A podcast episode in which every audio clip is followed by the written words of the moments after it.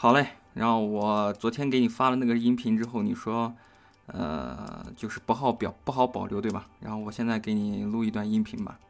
然后我们还是去讲帝国这个概念。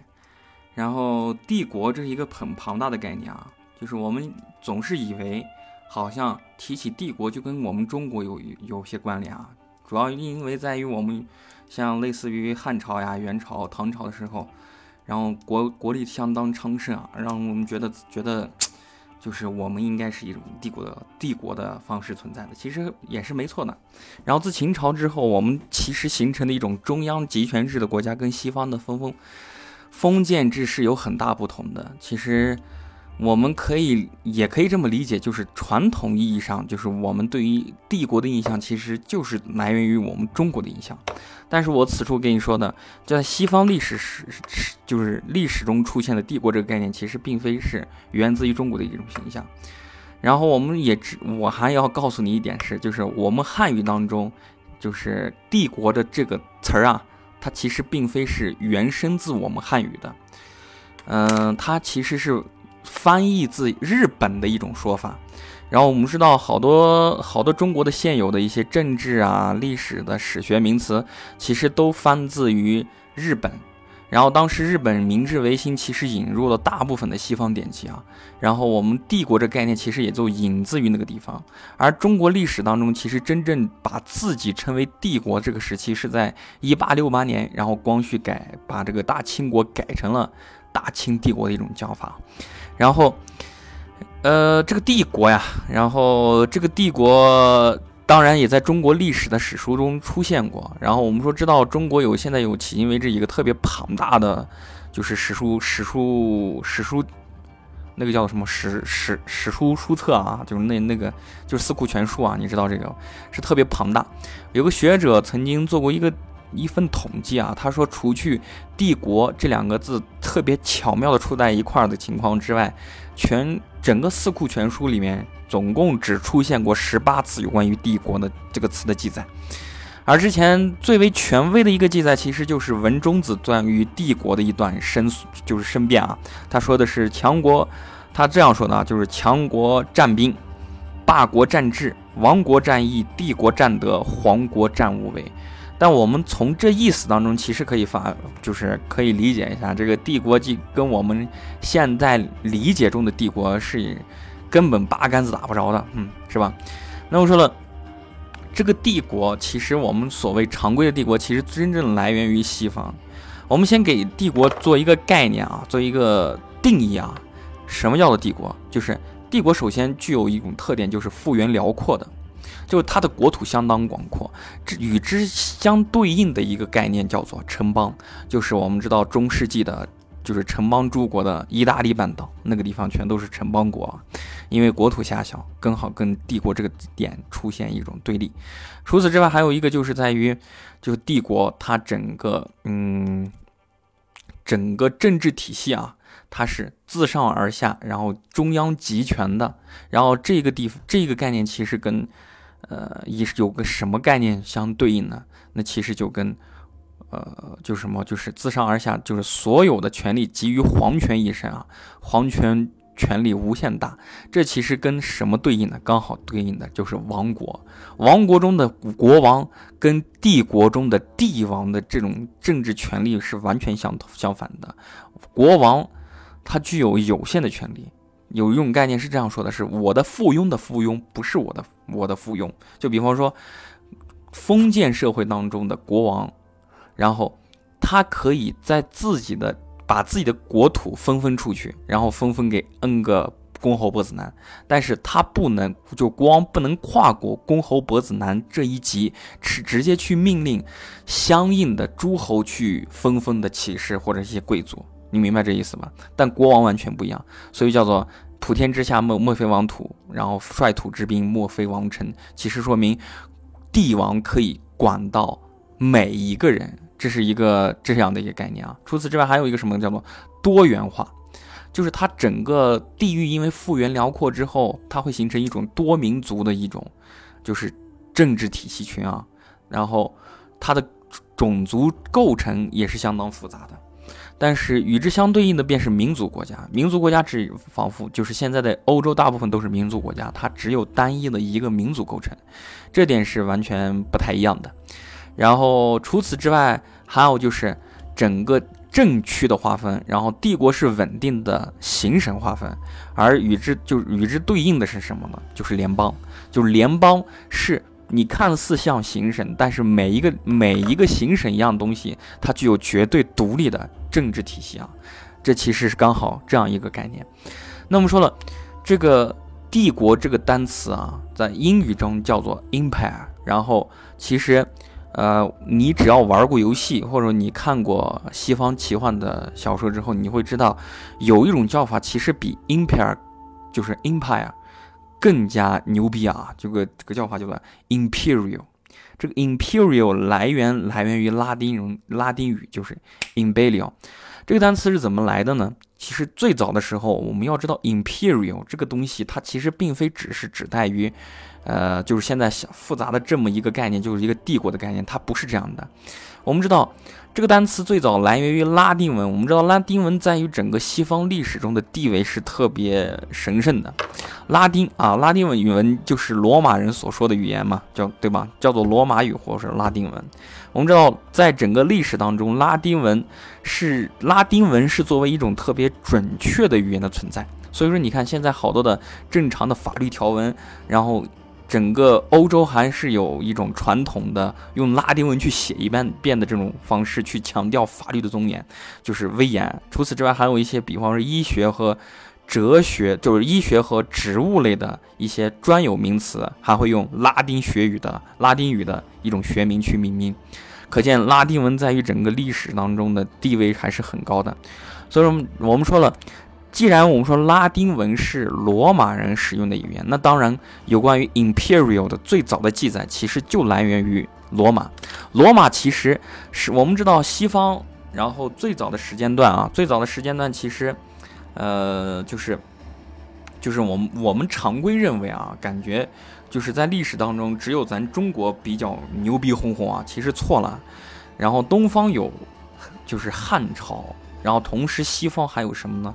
其实还有一个，就是他们所对的西方的所有的民主哲学，然后现代的传统意义中的那些特别先进的那些传承，就是那些那些那些科学的雏形，都源自于另外一个轴心，就是希腊罗马轴心。其中为整个现代的民主制度建立真正的一个起到一个关键作用的一个一个帝国，就是罗马帝国。罗马帝国当时用 imperial 这个东单词的时候，它并非指代是帝国这么一个庞大的概念，而是指代一种权力。而这种权力按照就是性质分为就是军事权力，还有一种叫做政治权力。军事权力军事权力的 imperial，然后是怎么东西呢？就仿佛是一个统领。然后我们说派军出去征战啊，然后这个人就掌掌握着有关于就是。军事的 imperial 的权利，然后这个东西呢，然后我们说了，罗马人啊，罗马人是一个特别上战的民族啊。我们说了，古典时期，然后希腊和罗马流续的后面的他们的艺术形式都是不一样的。希腊有很多的雕塑，是吧？但是罗马其实它的雕塑艺术其实没有像希腊那么发达，但是它什么东西比较牛呢？就是浮雕艺术。浮雕是怎么来的呢？就是他们特别喜欢征战，回来之后就会去凯旋啊，凯旋之后呢，就会修很多的凯旋门。凯旋门上一般都是以浮雕的方式去呈现这个东西呢。我们说了军事权力啊，我们说要出去征战，然后他就有军，就是这个统领就会有军事的 imperial 这个权利。然后，但是 imperial 出来之后，又出现一个引申词，就是就是代表着这一个将领有。将领有多牛逼啊！这个将领这个单词叫做 emperador，这其实在西班牙语当中就是指皇帝、帝王的意思，对吧？但是最早的时候其实不是这种意思，它代表的是一种头衔。我们汉语译文呢，就是有人译过这东西，然后最早的时候我记得好像就叫做英白拉多，然后英白拉多不是平常的军事将领就能拿得到的，他一般情况下有一定的就是。就是凯旋的硕果作为一个积淀，就是你在出去征战杀敌至少不少于五千人，你才能回归的时候，会赢得整个罗马民众的支持。当你凯旋的时候，然后罗马罗马民众就会高呼 “Imperador”，“Imperador”，就是因此而赋予这一个这一个将军啊，这个凯旋将军无上的荣耀，而因此也被赋予一个英白拉多的称号。英白拉拉多其实。也是类似于现在我们所谓的元帅一样的概念，明白这个意思了，对吧？然后当然我们说的，只要有民众去喊着英白拉多，然后他就能立马得到这个成全的时候。所以说之后在罗马帝国的后期啊，然后英白拉多其实就有一很多的水分，好多人为了得到这个称号，就会去大规模，就是就会去。有钱嘛，是吧？都要去贿赂各种百姓，然后不管是多大的阵仗，只要一回来就啊，英贝拉多尔，英贝拉多尔，因此就能被赋予英白拉多的这个称号。好，这是军事方面的 imperial 权力，但真正从让这个 imperial 从一个简单的政治权利啊，就是简单的一种权利，往所谓的国土领域这个地方特么庞大的。概念去引申的这一点，其实并非在军事上，而是在政治上。政治上面呢，然后我们说罗马的执政官分两种，ordinario 就 magistat ordinario，或者是 magistat ex ordinario。然后这个执政官类似于一开始的地方官员、地方行政官员，就比方说公务员是吧？公务员中的当个一官半职的这种人啊，他是他们能。就是在元老院院中可以作为一个议员的身份出席出席啊，然后也会有可能会被选为一个高阶的一种行政官员，是这样这样一种存在。当然，我们说了这个这种这种行政官，他其实还是有位阶位阶分别的。位阶分别怎么看呢？当然，他没有像我们这中国这样顶戴花翎，他有什么去看？他身边跟的保镖，也就是刀斧手。这刀斧手啊。他一般情况下就是按照职阶分啊，然后每一个行政官可以带从最少两名到最多二十四名刀斧手。这刀斧手，然后手中会拿一种棒子，这棒子其实就是是武武器嘛，对吧？但同时也代表一种最早的就是权杖的一种崇拜的一种延伸啊，那就代表权力嘛，这是男性生殖器的崇拜嘛，这东西就不说了啊，这东西说起来就比较多。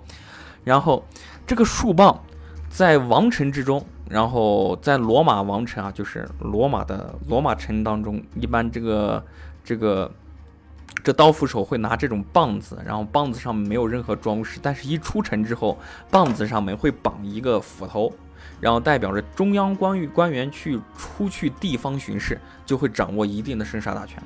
于是呢，身边的刀斧手不光会在他的棒子上面绑那个。绑那个斧头，同时还会就是让携带的刀斧手翻倍。那么说了，这带的棒子到底是啥玩意儿了呢？就是我们所谓的最早的，就是就是我们所谓的法西斯的出处。那个棒子就代表了法西斯。所以之后我们说了，德国人就是我们说整个人们以法西斯为代表去指代一个人绝对专政的权利啊。那么说了，这是 ordinario，这正常的 ordinario，行政官员都会去一点一点去爬。但还有一种官员是，还有这种东西是怎么样？他拥有就是这些行，就是 ordinario，就是正常的行政官，他拥有的就是政治权力是有限的，他的 imperial 是有限有限的。但是还有一种官员，他具有无限制的政治权利，就是无限制的 imperial。然后这种权，这种这种人就被叫做 magistad。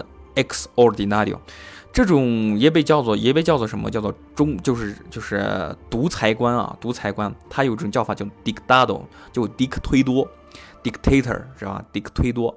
然后，当然最早的时候，独裁者其实不含有一种贬义词，它是一个中性词，它指代一种特殊的行政官，是它一般情况下出现在全整个罗马帝国全城告急的时候，就全国告急的时候。必须要有一个人既掌握无限制的军权，而且具掌握还还还使得他在整个政坛上行使一定的便利的权利。然后这种专这种官员啊，他只能通过正常的选举而就是就是由元老会然后命名高位阶的一些行政官来去担任啊。他一般情况下担任任期就是长达六个月啊，六个月之后就立马就要下台。哦，还有一个点是错说忘了说了，我们现在政治意义上当，然后都不是有个正副职嘛？它都是咋来的呢？都是从罗马这个马斯达的。就是这种行政官上来的，他的每一个行政官都有两个人相互监督、相互相互什么，就是相互监督、相互制约的。当然，中就是就是那种独裁者，其实也会出现一个相对于去制衡的一个人。但我们说历史当中最著名的一个一个一个独裁者是谁？而使得这一个 dic dictado 就 dictator。这个迪克推多从一个中性词往贬义词贬义的，就是就是转变的，是一个特别著名的人，就是盖乌斯·尤利乌斯·凯撒。然后盖乌斯·尤利乌斯·凯撒他登上独裁者之后，首先他当上之后，先把他的任期从六个月改成了一年，而后再从一年改成九年，而之后又从九年改成终身执政官。所以你看，知道一开始他们整个罗马帝国的最高的行政机关是元老院嘛，而元老院最后因为出现了一个凯撒这样的一个人，然后严重威胁到了他们的政治权利，于是元老院就想了一个馊主意，就专门去赋予，就是一个嗯，就是赋予一个一个一个刺客，就是呃，就什么叫做？稍等一会儿啊，我喝个水啊。然后我们说了，就是之前，然后说到了那个啥，就是凯撒，他自立为终身执政官啊，终身独裁者，这其实让整个元老院特别讨，就是特别生气啊。于是我们一开始代表中性的 dictado，就是 dictator，迪克推多，就从慢慢从贬义开始转变。于是元老院最后受不了，就是权倾天下的这个，呃，这个这个什么，就是。就是凯撒，然后这样为就是这样就是为所欲为，于是他们就开始使赋予一个刺客去去在整个就是元老院的议议会当中直接当面刺杀凯撒，这个人叫做布鲁图嘛。然后，然后之后呢，罗马帝国陷入了一个长期的内乱局面。然后我们知道，埃及艳后其实也在这个时候出现的啊。然后曾经埃及艳后也差点去倾覆。整个什么就是罗马的政区啊，这个东西细说的话还很复杂，然后先不说了。而真正去出出局平定这个就是罗马，就是罗马，就是这个内乱的一个人，就是凯撒的养子，他的生孙叫做叫做叫做沃大维啊。沃大维的全全名叫做呃盖乌斯沃大维图里乌图图里乌斯啊，是这样的一个叫法。我们说了，凯撒其实我们说了，他虽然说立自己为终身独裁者，但是他其实推动了，然后罗马从共和国时期向帝国时期转变。我们知道罗马其实分为三个时期啊，然后王政时期、共和国时期和帝国时期。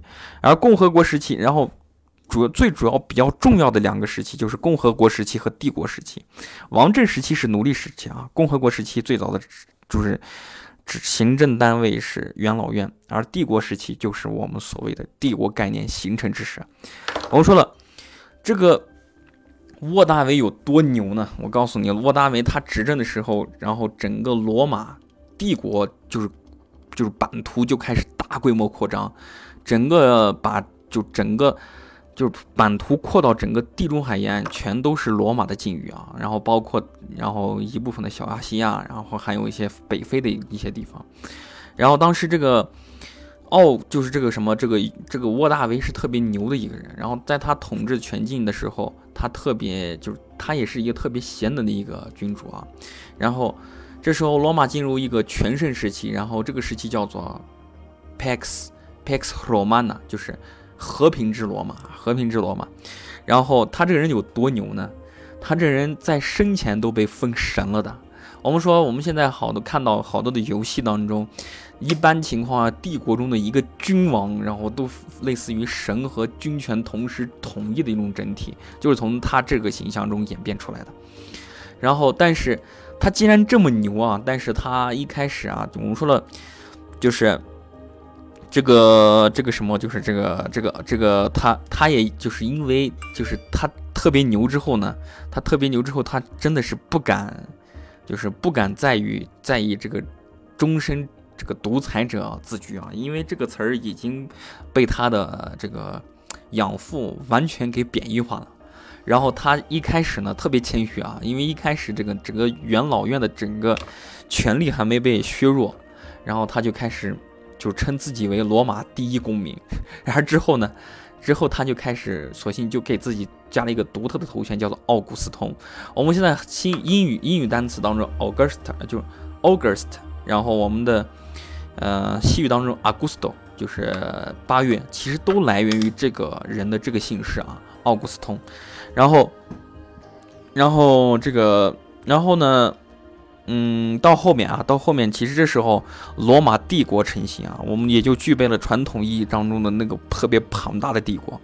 然后之后呢，我们说正因为有了凯撒和奥古斯通这个东西，这个人啊，于是他这一开始的这个，呃，而之后呢，这个这个英白拉多啊，这个单词也慢慢开始具备了一定的权威性，然后。这个这个英白拉多，因此这个通过奥古斯通这个人啊，奥古斯通这个人也开始慢慢转变为至高无上的帝王的意思，帝王的意思。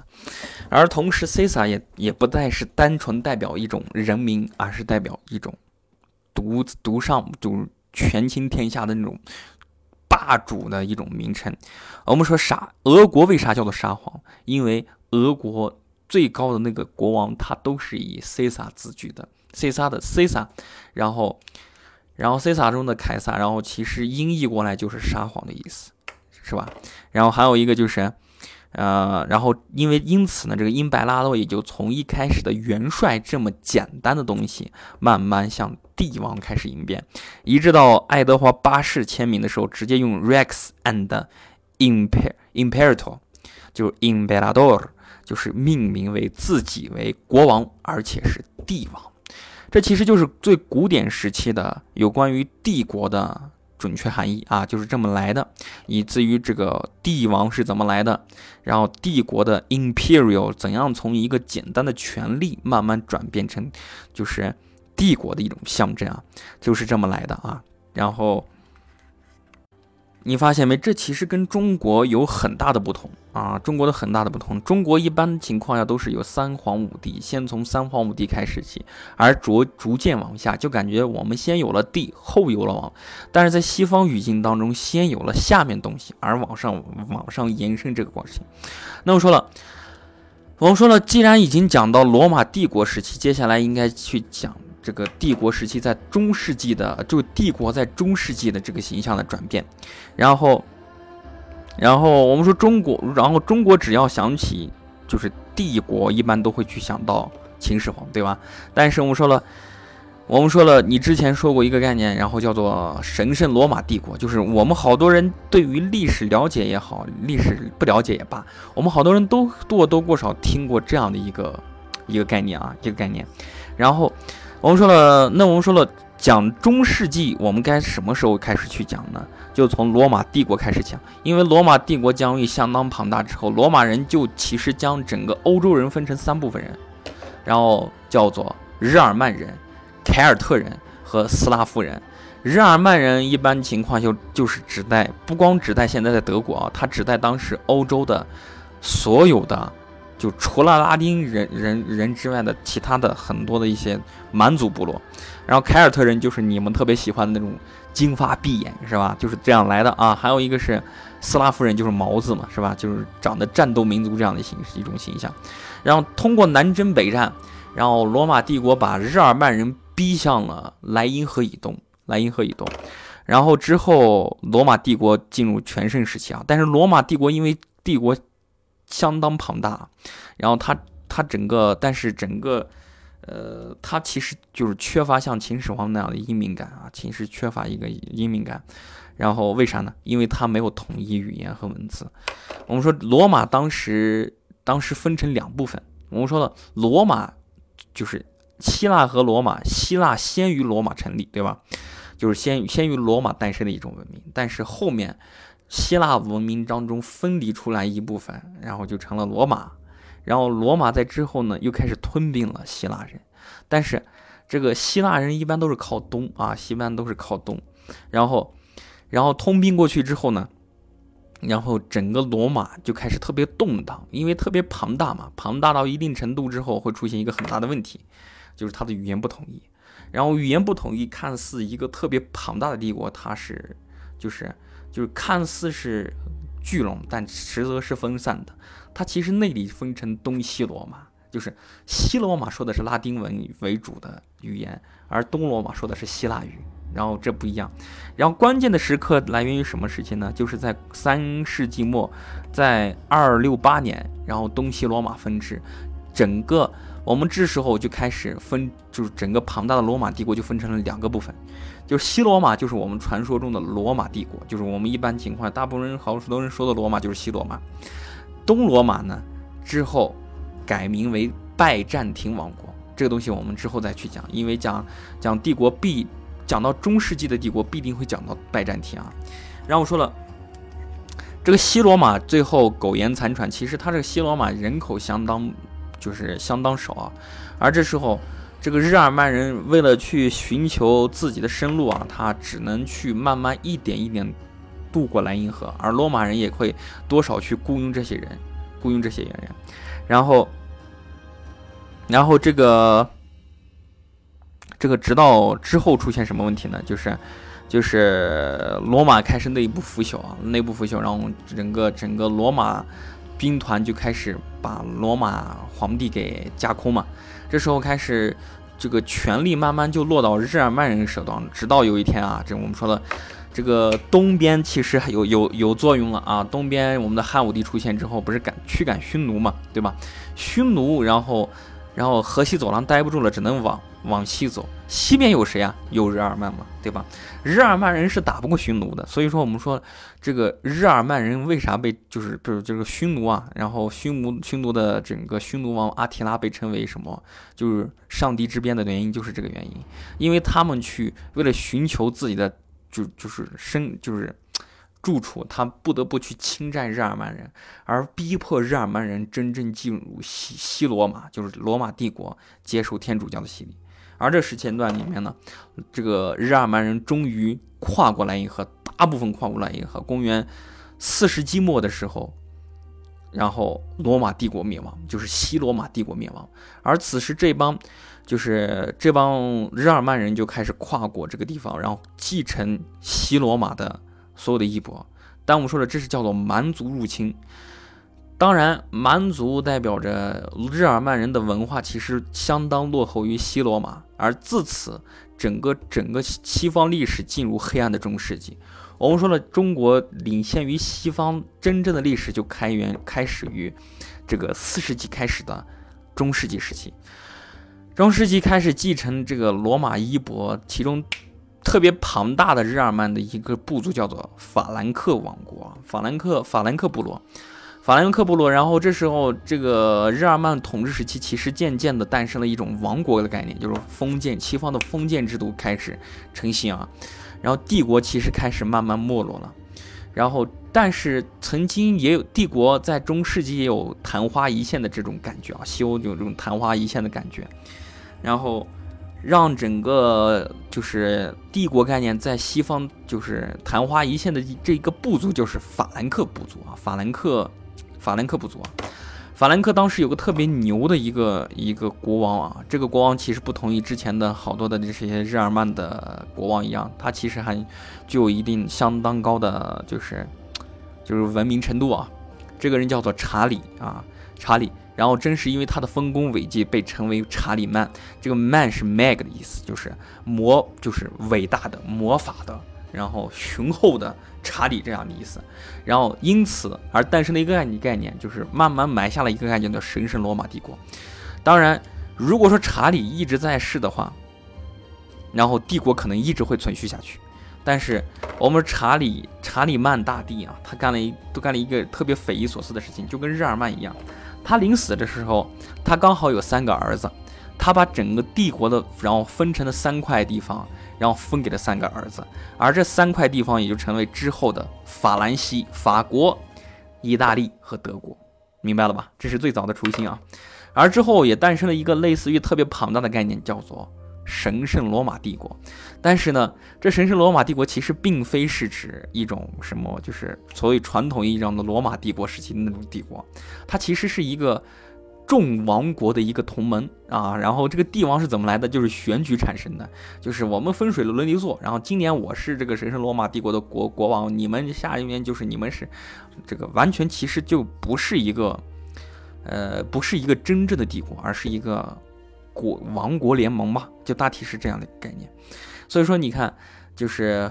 法国启蒙运动的时候，启蒙运动的时候，这个伏尔泰曾经这样调侃这个神圣罗马帝国，他说：“神圣罗马帝国既不神圣，又不罗马，又不帝国，是吧？” 说的说的就是这个意思啊。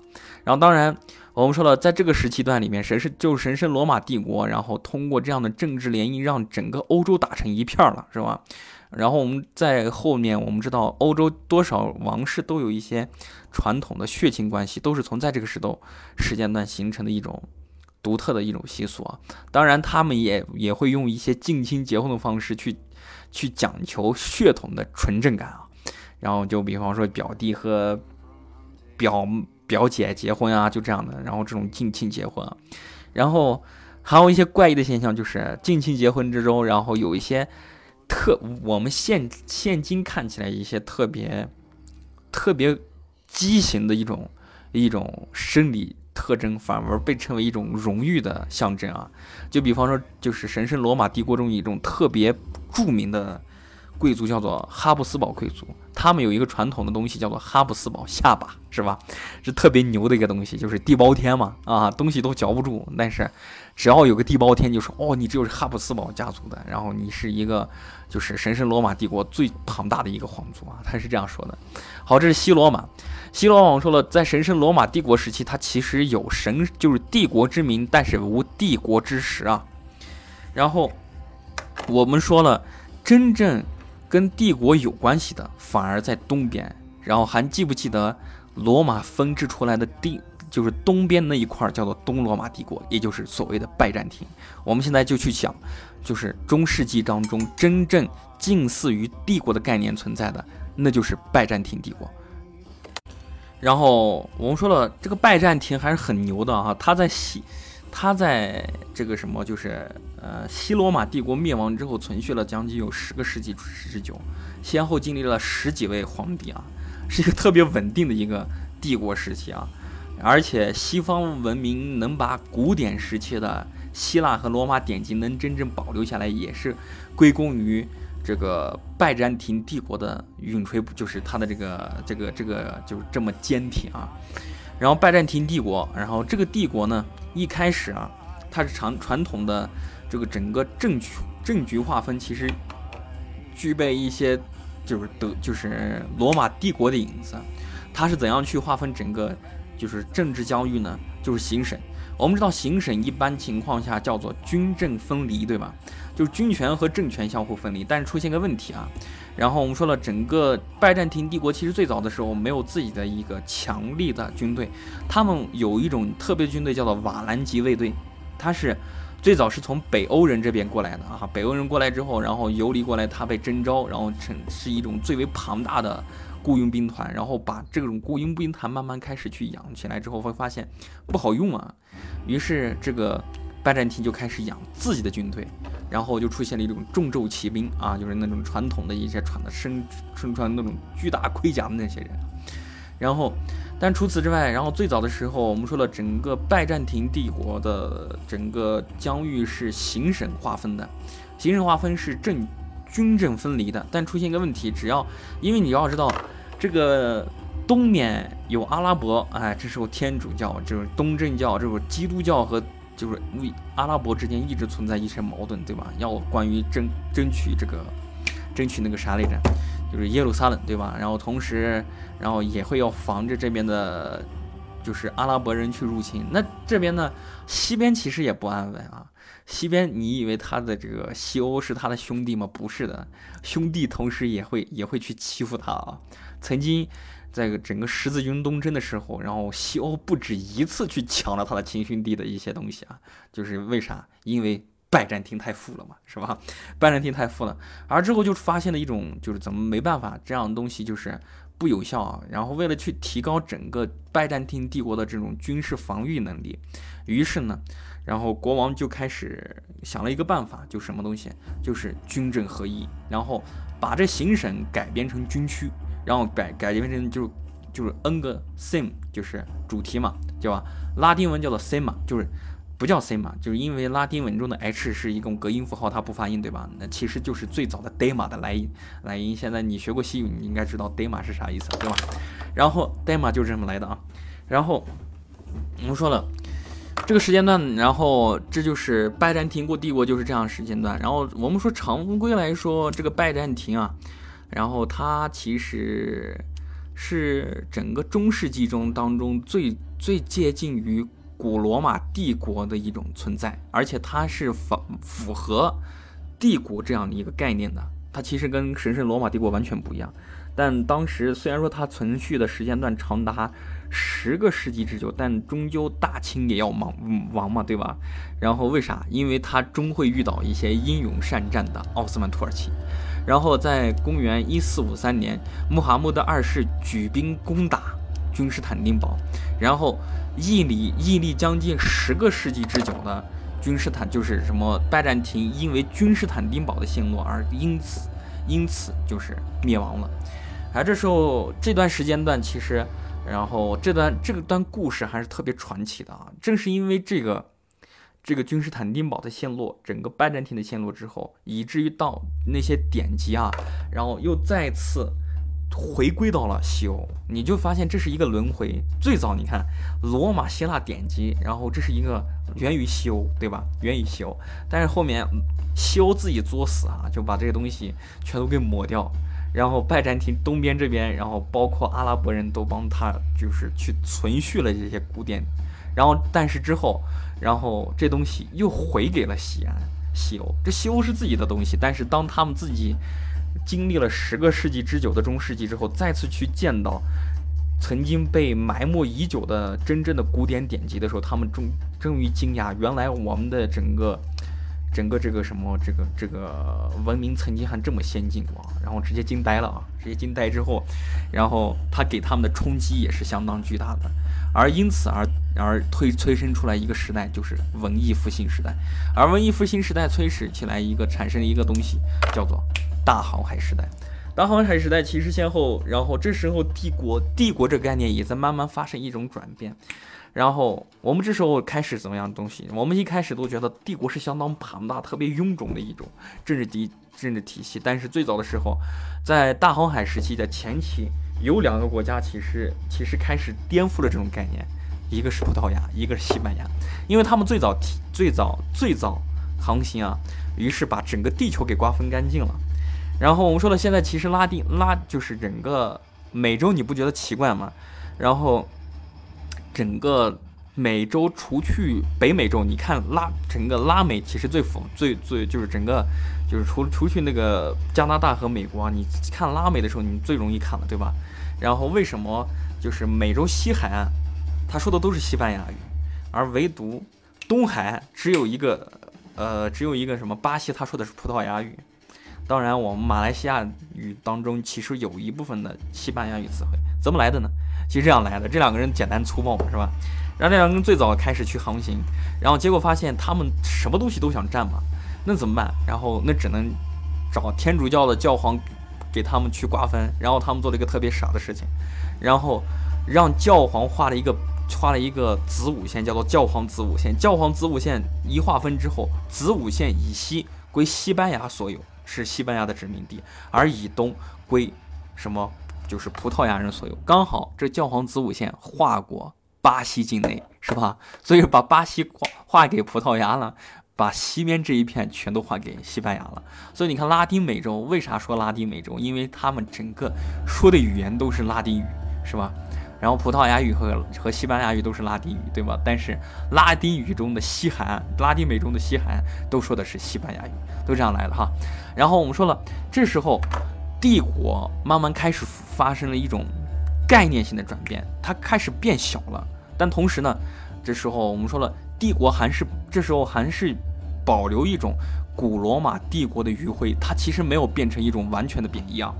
然后因为什么东西呢？然后就是这个这个，就是什么这个说啥呢？就是呃，就是在这个什么东西，就是呃，就是就是离就是在同一时期啊，在大航海的同一时期，然后这个这个什么时期结束之后呢？啊，就是就是宗教改革之后，然后整个帝国开始神圣罗马帝国修的神圣罗马帝国开始瓦解，然后。爆发了三十年战争啊！这三十年战争有二百二十四个诸侯国要央求宣布独立。你想一下，这个神圣罗马帝国它能叫做帝国吗？二百二十四个国王国想要去宣宣宣扬独立，而这时候独立出来的时候，其实这时候慢慢的，然后我们说了。